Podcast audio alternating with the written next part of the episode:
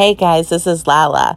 So today I just really want to talk about the word breathe. The simple, beautiful breath we take when we wake up in the mornings, the first breath you take when you first are born, and the last breath you take before you pass away. Something about breathing is just amazing. The way it can control your mind, body, and soul is absolutely outstanding. When I have extreme high anxiety, I will simply just go to my happy place. I will go to a cool, calm, collected area and I will simply breathe. That's all you have to do.